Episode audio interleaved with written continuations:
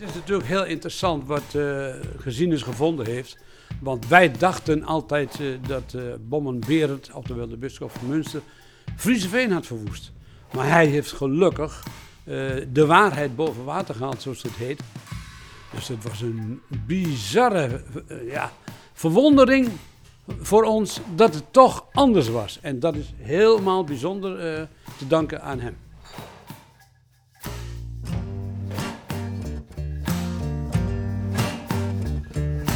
Get a good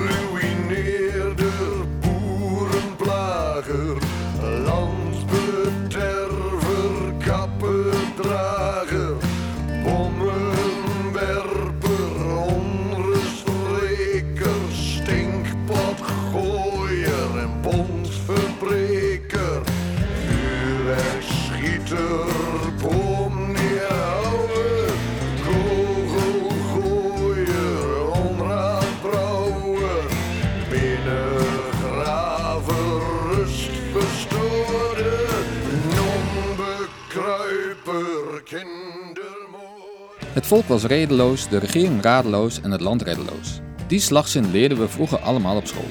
Hij gaat over het rampjaar 1672. Frankrijk, Engeland en de bisschoppen van Münster en Keulen vielen met gigantische legers de Nederlandse Republiek binnen. Overijssel gaf zich al na een maand over aan de Münsterse bisschop Christophe Bernhard van Galen, beter bekend als Bommenberend. De snelle capitulatie werd binnen de Republiek altijd gezien als hoogverraad. Maar klopt het eigenlijk wel dat onze provincie zo laf was? Of zat er misschien meer achter? Ik ben Martin van Linden, historicus bij de Stichting IJsselacademie. En samen met historicus en rampje-expert Luc Panhuizen ga ik in de podcast Bommenberend in Overijssel op onderzoek uit. Dit is de zesde en laatste aflevering. Transsicilaniam Totem. Ja, eh, op een gegeven moment toen, eh, toen het dorp hier wegviel, Viel door, de- door de, de door de weg ook brand. Toen eh, was die, die weg die had geen functie meer en eh, wij moeten ons voorstellen. Dat de weg We zijn in Frieseveen, op een plek net buiten het dorp wat nu de Oude Kerkhofslanden wordt genoemd. We lopen door een stukje bos, met in het midden een open plek waar in de 17e eeuw de kerk van Frieseveen stond.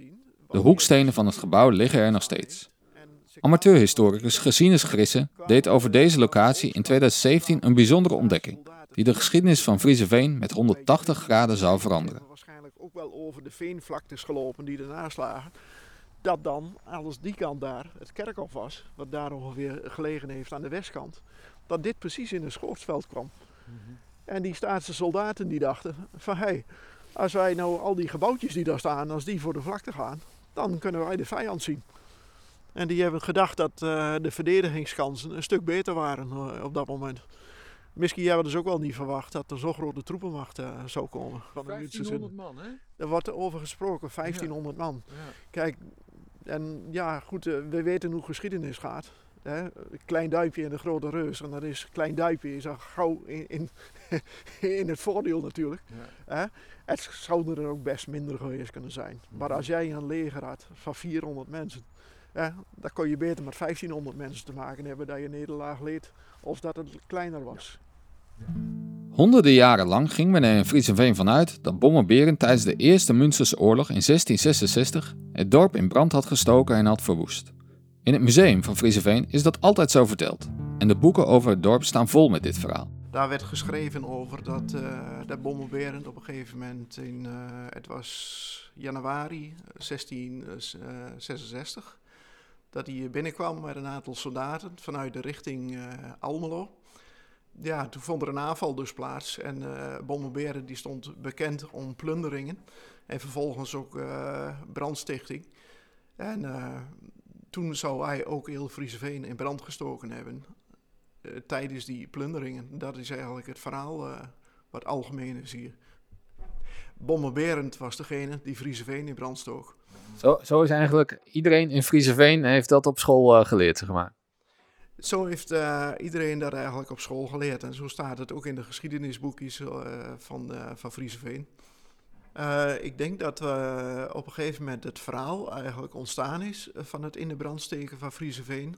Door een stuk wat geschreven was op een gegeven moment door, door een meneer Liewe van Aitsema. Die was zelf was die, als het ware iemand die verslagen schreef van de oorlogshandelingen in de strijd met de bisschop van Münster.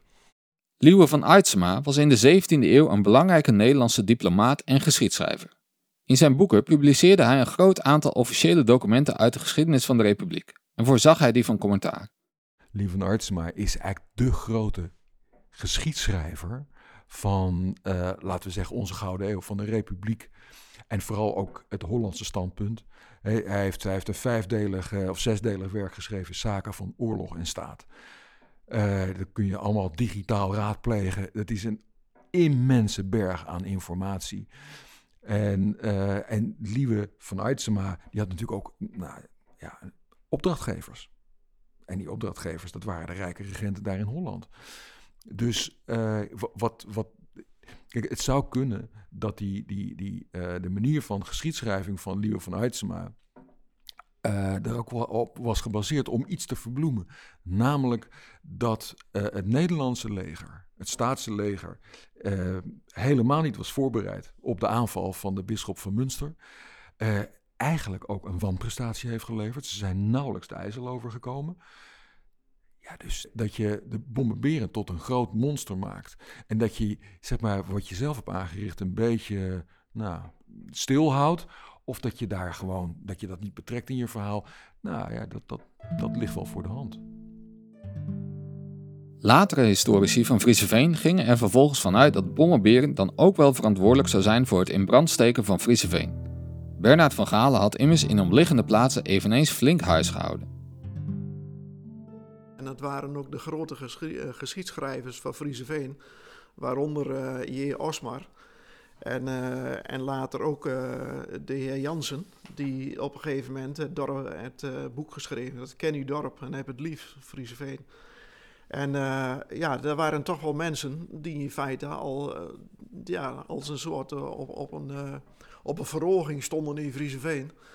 Dat waren de schrijvers, die wisten het. Margesinus ontdekte in 2017 bij toeval dat het anders zat. Voor een ander onderzoek keek hij in de resoluties van ridderschap en steden, die in de 17e eeuw samen het bestuur van Overijssel vormden. En daarin vond hij een paar opvallende zaken. Er werden op een gegeven moment rekeningen ingediend door Friese Venus, die dan op een gegeven moment vergoeding vroegen voor afgebrande huizen. En eh, toen ben ik daar eens verder naar gaan zoeken. En toen bleek dus ook dat eh, de ridderschap en steden hun die vergoeding ging toewijzen, omdat inderdaad door eh, eigen soldaten, dat daardoor eh Frieseveen in de brand gestoken werd. En toen kwam het in het Schoorsveld te liggen met de Nederlandse troepen, eh, die 400 man die daar lag voor die bewaking. En dat die ook gezorgd hebben dat preventief Frieseveen in de brand gestoken werd. Dus niet bombarderend, maar het staatse leger zette de huizen van de Frieseveense bevolking in lichte laai. De reden? Zodat ze een vrij schootsveld hadden en hun eigen positie beter konden verdedigen. Een belangrijke vondst van Gezinus, die een ander licht werpt op de geschiedenis van Frieseveen. En die ons ook iets zegt over hoe er eeuwenlang naar Bernard van Galen is gekeken. Al in de verhalen van Liewe van Aertsema werd hij, om het falen van het staatse leger en de mislukte verdediging van heel de republiek door Holland te verdoezelen, neergezet als de slechterik waardoor hij alle rampspoed die er tijdens de oorlog over de bevolking werd uitgestort, in de schoenen geschoven heeft gekregen. Een fraai staaltje Hollandse propaganda dus. Intussen wordt in Frieseveen echt werk gemaakt van deze verandering van de dorpsgeschiedenis. Op de plek waar het oude dorp ooit stond, worden stalen beelden geplaatst, die de ware toedracht van de brand van meer dan 350 jaar geleden inzichtelijk moeten maken.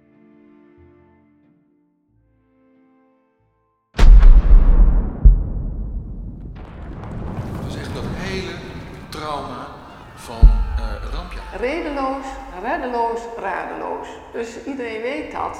En dan stopt het. Maar wij Overijsselaars hadden te maken met aan de rand Frans, wat Keulse en vooral de Munsels. hier in Twente is die toch eigenlijk met open armen ontvangen. Voor ons is die bombarderend inderdaad de koetief en het is branden en plunderen. Maar het zijn katholiserende pogingen was op weg. Die hele ontwikkelingen in die tijd die hebben er toch wel voor gezorgd dat we voor Blokzeil kunnen spreken over een glorieus rampjaar. In de vorige afleveringen hebben we al veel verschillende perspectieven op Bommelberend voorbij horen komen. De een ziet hem als een heilige, de ander als een boef. In Groningen wilden ze hem kwijt, In Overijssel was hij op bepaalde momenten zelfs welkom. Maar er is een perspectief dat we nog niet kennen. We zijn benieuwd hoe men in Duitsland naar Bernard van Galen kijkt. En of zijn invallen in de Republiek voorafgaand en tijdens het rampjaar in Münster überhaupt een onderwerp zijn. Tijd voor een roadtrip.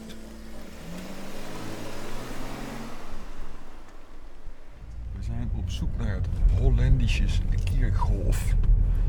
En dat Holländische Kierhof is eigenlijk een massengraap.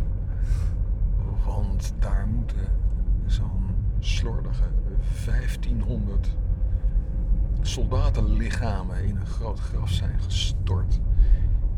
Eh, soldaten, soldaten die in eh, dienst waren van eh, de Staten-Generaal. Dus het Nederlandse leger is hier in een hinderlaag van Münsterse soldaten gelopen. En zijn afgeslacht.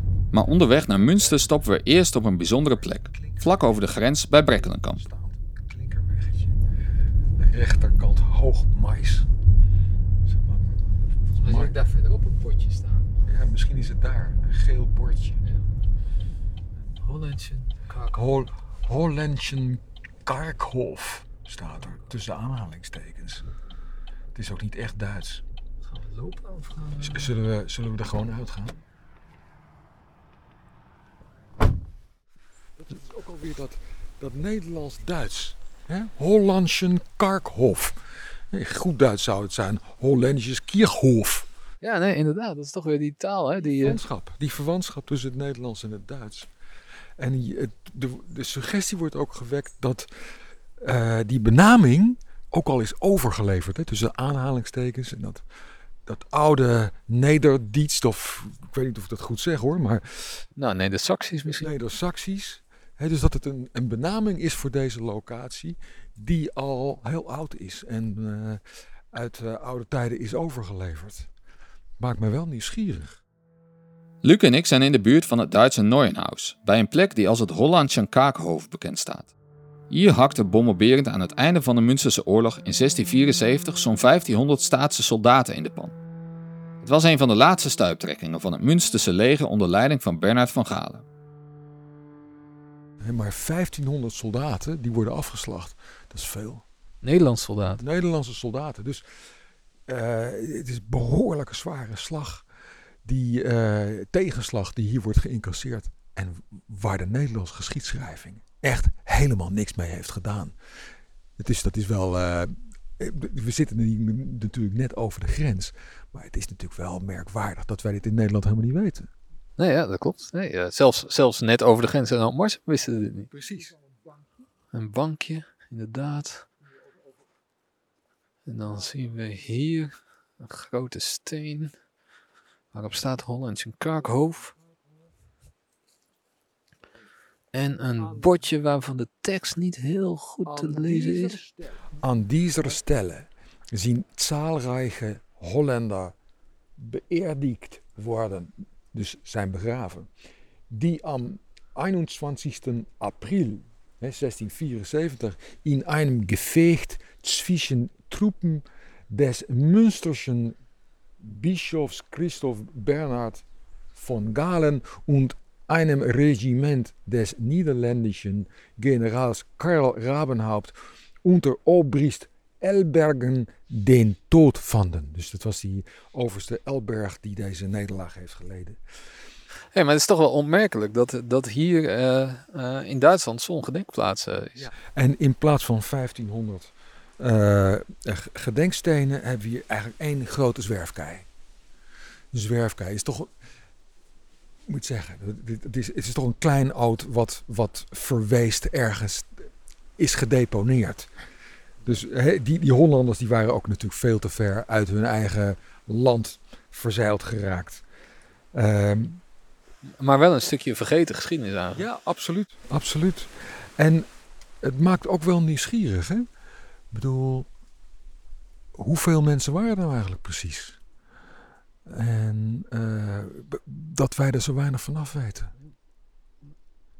Ja, dat, Ja. Dat, dat, dat verwondert me. En, en- en toch hebben de Duitsers wel het besef gehad om hier een gedenkplaats van te maken. Ja, ja, ja. ja Martin, eigenlijk zouden we een Duitse historicus moeten hebben. En die Duitse historicus hebben we gevonden. Luc en ik rijden door naar Münster, waar we afspreken met historicus Gerd Detlefs van het LWL Museum voor Kunst und Kultur, het Cultuurhistorisch Museum van Westfalen. Aber kurz nachdem er geboren worden ist, 1607, wurde sein Vater als äh, Mörder verhaftet, zwölf Jahre lang. Detlefs doet al zo'n 40 jaar onderzoek naar Westfalen in de vroegmoderne tijd. En na de regeerperiode van bisschop Bernhard van Galen in het bijzonder. Als er iemand iets weet van Bommelberend, dan is hij het wel. Äh, Nicht extrem, aber doch entschiedenen Katholiken. Und er hat das den Kleinen dann, der lutherisch getauft war, ähm, aber dann katholisch erziehen lassen. Und das ist eben so bei Konvertiten, dieses, das sind dann die 150-prozentigen. nicht? Und das war bei Galen auch so. Nicht? Detlefs vertelt dat hoewel Bernhard van Galen Luthers was gedoopt, hij als kind een strenge katholieke opvoeding had ontvangen van zijn oom Heinrich van Galen en later bij de Jezuïeten, omdat zijn vader kort na van Galens geboorte een 12-jarige gevangenisstraf uitzat vanwege een moord die hij in een dronken bui had gepleegd. Er wordt wel eens gezegd dat Van Galen dezelfde driftbuien als zijn vader had. Die- Also der Vater hat ein bisschen, sagt man, Jähzorn. Ja, Hat, ne? hat Bernhard von Galen das auch? Äh, Es ist schwierig zu sagen. Wir können, äh, nach den Quellen ähm, war er persönlich ein sehr umgänglicher und freundlicher Mensch, aber er konnte auch richtig, richtig sauer werden. Also, äh, wie man auf Deutsch sagt, also ähm, Jähzorn in dem Sinne ähm, äh, ähm, ist ihm also das ähm, wird ihm gelegentlich nachge nachgesagt, ich bin da vorsichtig. Nicht? Ich denke, dass er ein cool, kühl kalkulierender Machtpolitiker war. Also und dass er äh, ähm, sich allenfalls im kleinen Kreise dann aufgeregt hat. Okay. Aber sonst diplomatisch ist er jedenfalls sehr geschickt und das, deswegen ist er auch gewählt worden. Also weil er eben äh, sehr umgänglich und äh, äh, freundlich war gegenüber seinen Domherren. Uit de bronnen blijkt dus dat Van Galen een toegankelijke en vriendelijke man is geweest. Dat zou ook hebben meegespeeld bij zijn benoeming als bisschop van Münster in 1650. Tegelijkertijd was hij volgens Detlefs een berekenende machtspoliticus, die in het door godsdienstoorlogen verdeelde Duitse Rijk in de 17e eeuw, met tientallen verschillende bisdommen en staatjes, met militaire middelen probeerde om te voorkomen dat het katholieke bisdom Münster protestants zou worden.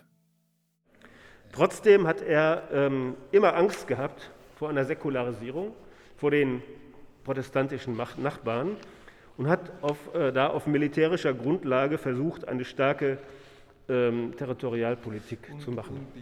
Die Weise, wie Bernhard von Galen die äh, münsterländische Situation äh, sah, war das zu ängstlich oder war es realistisch?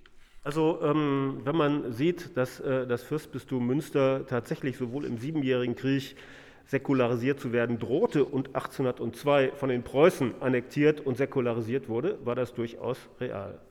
Und es war auch real, weil 1648 eben ein großer Teil der von Bischöfen regierten deutschen Länder, und zwar diejenigen, die evangelisch geworden waren, De secularisering, ofwel het protestants worden van zijn bisdom, vertelt Gert, was voor Van Galen een realistisch angstbeeld. Om dat tegen te gaan stichtte hij talloze kloosters, kerken en scholen, waaronder het Jesuitengymnasium in Münster.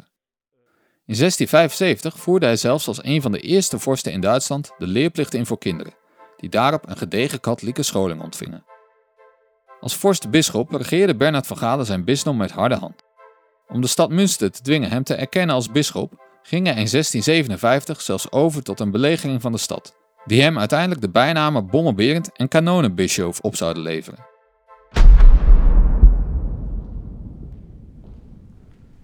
diese Ansicht der Belagerung der Stadt, die friedliche Stadt sozusagen, und dann hier wie der Bombenbären sozusagen, der Kanonenbischof, wie er in Münster heißt, eben zwei Monate lang, und zwar nach dem Tod des Kaisers, wo er dann ver, ver, äh, vollendete Tatsachen schaffen wollte, die Stadt erobern, vergeblich versucht hat, die Stadt äh, zu, ähm, zu äh, erobern. Und da ähm, das endet, als ähm, äh, Jan de Witt, der niederländische äh, Ratspensionaris und ähm, äh, heute würde man sagen Premierminister, Johan de Wit, raadspensionaris van de op dat moment zo machtige Nederlandse Republiek, had Nederlandse soldaten naar Münster gestuurd, waarna Van Galen genoodzaakt was om de belegering te beëindigen. Samen met een oud conflict tussen Münster en de Republiek over het bezit van de heerlijkheid Borculo, zorgde deze Hollandse bemoeienis met zijn interne zaken bij Van Galen voor een langdurige wrok tegen de Republiek. Wat uiteindelijk leidde tot een Münsterse inval in 1672. Zoals je in de vorige afleveringen hebt kunnen horen, verliep die oorlog voor Bommelberend aanvankelijk gesmeerd. Zelfs zo goed dat Bernard van Galen in oktober 1672 in Münster een groots feest organiseerde om zijn overwinning te vieren. Dat hij kort daarvoor bij Groningen verslagen was, liet hij PR-technisch maar even achterwege. Im Oktober groß feiern lassen als großen Erfolg, obwohl das ja vor Groningen ge gescheitert war. Ähm, das ist so wie ein ganz normales ähm, äh, äh, Fest nach einer gewonnenen Schlacht, nicht wahr? Es gibt ähm, äh, in allen Kirchen werden die Glocken geläutet, es gibt Gottes, Dankgottesdienste mit entsprechenden Predigten und eine Prozession, also Prozession durch die Stadt, das Domkapitel. Een groot feest met klokken die geluid werden, dankdiensten en een processie door de stad. Toch leefde er onder de Münsterse bevolking ook onvrede over de oorlog. Helemaal toen de strijd een jaar later, in de loop van 1673, voor Bommenberend de verkeerde kant op ging. Man kann aber eine große Skepsis äh, ablesen. Es gibt da 1673 dann eine Verschwörung gegen ihn, an der durchaus prominente, ähm, prominente Münsteraner ähm, äh, Bürger und auch Offiziere seiner Armee, äh, die äh, eigentlich mehr eher kaisertreu als ähm, als äh, bischofstreu waren, verwickelt gewesen sind, nicht wahr? Also ähm, wo man dann... Wann war das? Das war 1673, also quasi mitten im, mitten im Krieg. Ähm, äh, eine, eine Affäre, die den Bischof sagenhaft geschockt hat, sehr, sehr, sehr, sehr geschockt hat, aber ähm, äh, die vielleicht ein bisschen davon ähm, spüren lässt, dass man diese Politik als nicht legitim ansah, sondern sagte, so jemanden, nicht wahr, den muss man verhaften. Toen het resultaat van de oorlog uitbleef, probeerde een aantal prominente Münsterse burgers en legerofficieren Bernard van Galen af te zetten. Het mislukte weliswaar, maar het illustreert de weerstand die van Galen toch ook in zijn eigen bisdom opriep. Om maar niet te spreken over de misdragingen van de Münsterse soldaten. Een losgeslagen, ongecontroleerde bende die het land leegplunderde. Overijssel kon erover meepraten. Und wir wissen nicht Besseres, dass die Soldaten von Münster immer Hunger haben und immer durstig wären und äh, äh, besser waren im Plündern Ja. äh, als in äh, äh, Kriegen. Ja, das ist, das ist genau das Problem, wenn man ähm, kein ste großes stehendes Heer hat, nicht wahr? Und die Soldaten regelmäßig bezahlt und diszipliniert werden, sondern ähm, äh, wenn man für eine, einen Feldzug auf dem freien Markt Söldner einkauft, nicht wahr? die äh, natürlich gut bezahlt werden wollen, vor allen Dingen die Offiziere, und die sich dann aber von dem äh, Feldzug auch entsprechende Beute erhoffen. Nicht wahr? Und das, ähm, äh, der Krieg ernährt den Krieg, das hatte, war im Dreißigjährigen Krieg schon, schon schlimm gewesen und das wird dann eben von diesen Soldtruppen auch praktiziert. Wir können vielleicht ähm, das Schrecken von die Münzer äh, Soldaten äh, im Overijssel ein bisschen äh, vergleichen mit wie es in Deutschland war im äh, 30-jährigen Krieg. Ja, richtig, genau. Von Ja. Galen hat den Krieg, den Krieg ernähren lassen. Ja, so äh, großenteils. Also jedenfalls hat er das ähm, in Kauf genommen. Das gehörte quasi zu dem sogenannten Kriegshandwerk äh, äh, leider äh, dazu. Die Frage ist, ob das ähm, ein strukturelles Problem ist bei jedem Krieg, nicht wahr? Oder Plunderende soldaten in een oorlog zijn van alle tijden, zegt Detlefs. Bernard van Galen en de Münsterse bevolking had het zelf ook aan de lijve ondervonden tijdens de 30-jarige oorlog, waar in 1648, tegelijk met onze 80-jarige oorlog, een einde aan kwam. problematische Truppe, nicht wahr? Die hatte man auch nicht am kurzen Zügel, nicht wahr? Sondern das ist einfach, ich will jetzt da irgendwie die, die Münsteraner da nicht entschuldigen, nicht wahr? Aber das ist einfach so. Äh, Franzosen. En juist bij een huurlingenleger als dat van Bomberend vervaagde de discipline al snel. Maar dat zo'n rechtgeaarde katholieke bisschop als Bernard van Galen bekend kwam te staan om zijn plunderingen en rooftochten, zorgde voor een ongemak dat in Münster eigenlijk altijd een beetje is blijven hangen. Al wisselde men dat in de loop der jaren ook wel weer af met een beetje katholieke trots op een eigen bisschop. Im 19. Jahrhundert gilt er als derjenige, der äh, das Münsterland wieder richtig katholisch gemacht hat mit seinen Wallfahrtsstiftungen und Kirchenstiftungen und so weiter. Es gibt von einem katholischen Geistlichen, äh, Karl Tücking, ein entsprechendes Buch, ich glaube von 1865. Ähm, und dann hat man seine Politik genauer untersucht und gesagt, ja, so geht das ja nun auch nicht. Ähm, äh, und man ist da von daher ausgesprochen kritisch ähm, gegenüber ihm ähm, äh, geworden. Ähm, 1672 wird ja die Ausstellung Bomben Behrend hier im Haus damals gezeigt, wo also da genau diese kritische Sicht ähm, auch ähm, ganz deutlich ähm, äh, geworden ist. In de 19e eeuw werd Bernard van Galen vanwege zijn oprechte katalyseeringsdrang dus gewaardeerd. Maar dat beeld kantelde in aanloop naar de 300-jarige herdenking van de Tweede Münsterse Oorlog in 1972. Äh, hatte er in Münster eine äh, schlechte Presse, eben weil er für die Münsteraner der Kanonenbischof war, der, haben es hier gesehen, der die Stadt äh, beschießt. Und das passt heute äh, nicht in das Selbstbild der katholischen Kirche. Toen werd men uitgesproken kritisch ten opzichte van deze bisschop, die zelf zijn eigen stad had beschoten. Dat paste niet in het beeld dat de katholieke kerk van zichzelf had. Ook in 2005, bij de viering van het 1200-jarige bestaan van het bisdom Münster, werd Bernard van Galen zo goed als genegeerd. Also wir hatten hier 2005 ein Jubiläum, 1200 Jahre Bistum Münster. Da gab es eine große Bis- Bistumsgeschichte und viele Veranstaltungen, aber der Galen kam so gut wie nicht vor. Also da, da schämte man sich, dass man so jemanden dabei hatte, der ähm, äh, so eine aggressive und eigentlich ähm, mit heutigen kirchlichen Maßstäben nicht mehr vereinbare Politik gemacht hat. Also das, ähm, ich finde das ein bisschen, ein bisschen schade, denn äh, man muss solche, solche äh, problematischen Epochen der Kirchengeschichte auch im Bewusstsein halten, nicht wahr, um zu sagen, Vorsicht, nicht wahr, dass, dass man ähm, nicht leichtfertig irgendwelchen Gewaltpropheten auf den Leim geht. Maar volgens Detlefs is het juist ook goed om grijze en zwarte bladzijden uit het verleden te blijven vertellen, zodat we van de geschiedenis kunnen blijven leren. En zoals we in Frieseveen ook al zagen, is het verhaal vaak ingewikkelder dan op het eerste gezicht lijkt. Also war Bernhard von Galen, war er gut für Münsterland? Das kommt auf die Perspektive an. Also ein ähm, äh, strenger Katholik würde sagen, ja, unter dem Strich ja. Ein Historiker würde sagen, nein. Der, in der ähm, Zeit Galens waren die Steuerbelastungen für die Bauern erheblich höher als in allen anderen Zeiten der münsterländischen Geschichte. So etwas, nicht? Und was war das, das Ziel von die äh, Fiskalisierung von die Bauern? Ähm, ja, natürlich die, die Kriege zu bezahlen, seine Soldaten zu bezahlen.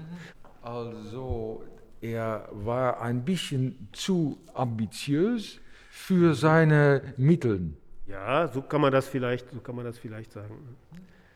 Also die, ähm, er hat da einfach die, die äh, Kräfte des Bistums bis aufs Äußerste gespannt und äh, die, die Last lag letztlich bei den Bauern. De belastingdruk voor de gewone Münsterse bevolking was tijdens het bewind van Bernard van Galen dus veel en veel hoger dan in alle andere periodes in de Münsterse geschiedenis. En dat allemaal om zijn soldaten en oorlogen te kunnen betalen, die wel strookten met de ambities van Bommelberend zelf, maar niet met de middelen die de Münsterse bevolking op kon brengen. Maar ook hier geldt weer dat men vanuit katholiek perspectief wel waardering op kon brengen voor de katoliseringspolitiek die Bernard van Galen zowel in Overijssel als in Münster voerde. Van Galen overleed in 1678, vier jaar na de Vrede van Keulen en de terugtrekking uit Overijssel. Maar onder de vlag van de Duitse keizer bleef hij ook in zijn laatste levensjaren oorlog voeren, dit keer tegen Zweden. Zijn lichaam werd uiteindelijk bijgezet in een rijkelijk versierd grafmonument, dat vandaag de dag nog steeds te zien is in de Dom van Münster. Grab des Kardinals, also Clemens August von Galen, der äh, hier begraben ist, der inzwischen wegen seines Widerstands gegen den, die Nationalsozialisten auch selig gesprochen ist. Hier ist dann Johannes Paul der, erste, der, der zweite Mal gewesen und hat das Grab hier besucht.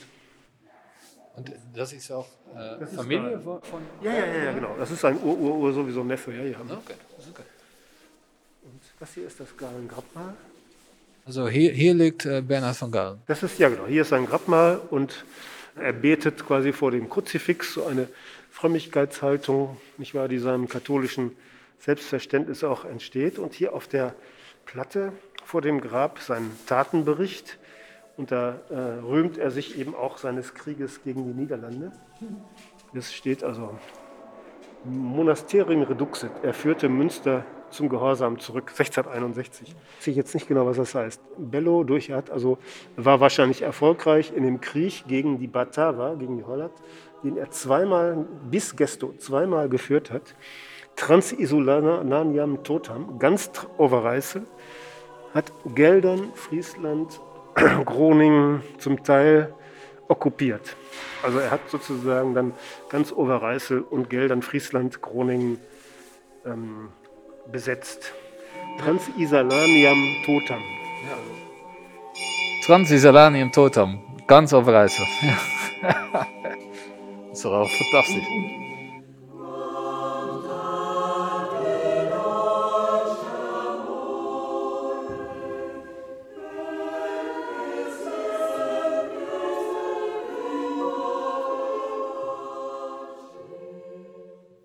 Transisalaniam totem. Dat is Latijn voor heel Overijssel. Met de nodige trots en zelfbewustzijn beroemde Bernard van Galen zich dus ook na zijn dood op zijn militaire prestaties in onze provincie. Met daarbij ook nog genoemd de verovering van Gelderland, Friesland en een deel van Groningen. Onze provincie, midden op het grafmonument van die zowel beroemde als beruchte Münsterse bisschop Bernard van Galen. Bommenwerend. Wie had dat gedacht?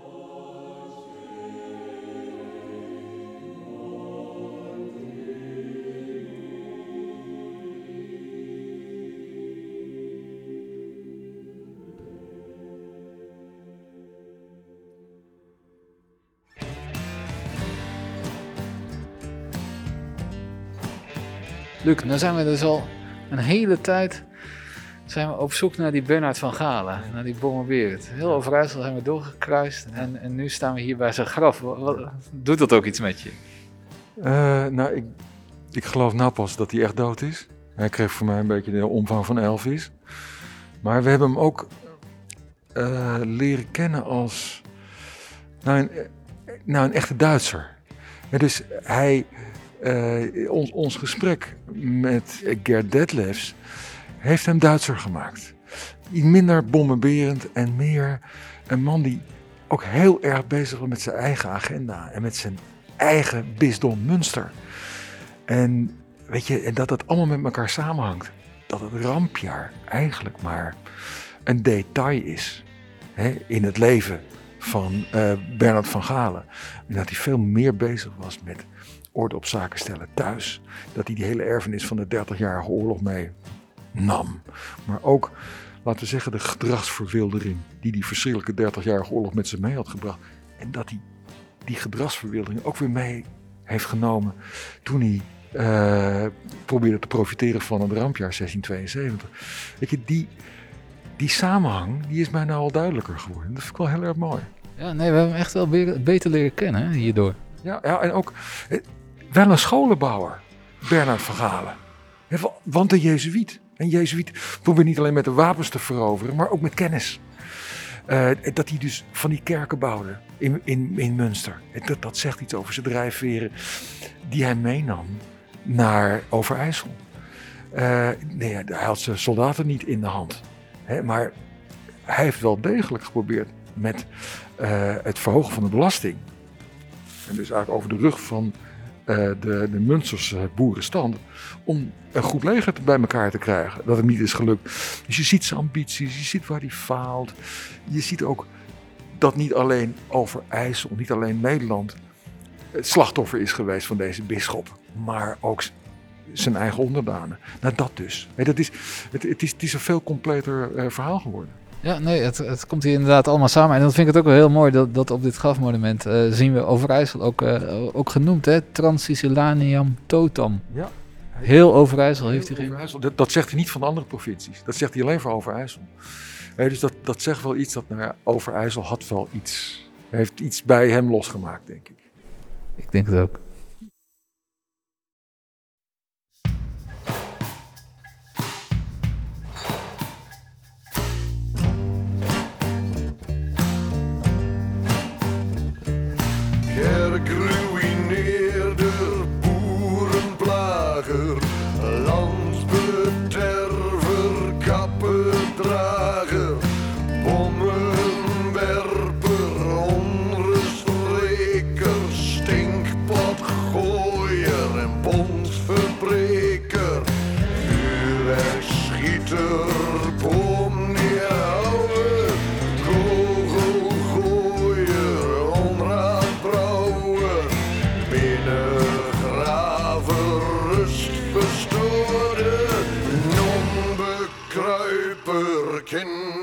Deze podcast werd gemaakt door de IJsselacademie. Met hulp van Martine de Boer, Marco Krijnsen, Martine van der Veer en Esther van Velde. De titelsong is van Hendrik Jan Bukkers. Montage en sounddesign zijn gedaan door Michiel van Poelgeest van audioproductiebedrijf Klank. De provincie Overijssel maakte onze podcastserie over Bommelberend in Overijssel mogelijk. Wil je meer weten wat er naar aanleiding van 350 jaar rampjaar in Overijssel allemaal te doen is? Kijk dan op bommelberendinoverijssel.nl. Vind je dat anderen ook het verhaal over Bomberd en Overijssel moeten horen? Laat dan een beoordeling achter in Apple Podcasts of op Spotify. Dat zouden we echt heel tof vinden. Wil je meer podcasts van de IJsselacademie horen? Zoek ons dan op in je favoriete podcast-app. Voor nu, bedankt voor het luisteren.